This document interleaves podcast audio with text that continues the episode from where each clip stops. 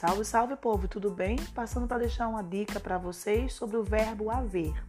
Esta semana, na hora da tradicional entrevista do ministro da Saúde e equipe, apareceu uma turma de excelência. A certa altura, a mestre de cerimônia avisou, abrem aspas, não haverão perguntas, fecham aspas. Povo, não haverão perguntas? Sem piedade, a mestre de cerimônias uh, espancou o verbo haver ele, o verbo, coitado, está gemindo até agora. Preste atenção, povo. O verbo haver joga em dois times.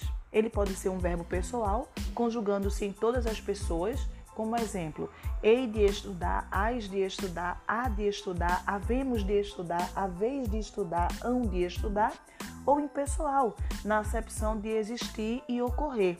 E nestes casos só flexiona a terceira pessoa do singular. Por quê? Por ele ser impessoal, ele é um verbo que não admite sujeito. E não havendo sujeito, não pode existir a flexão. Percebam, não haverá perguntas. Há cinco alunos na sala. Houve distúrbios durante as manifestações. Houve tempo de paz no Oriente Médio. No caso, perguntas, alunos, distúrbios e tempos funcionam como objeto direto. E muitas vezes as pessoas pensam que são sujeito. E lá vem o plural. Não pode ocorrer. Repetindo, verbo haver, no sentido de existir, no sentido de ocorrer, é verbo impessoal.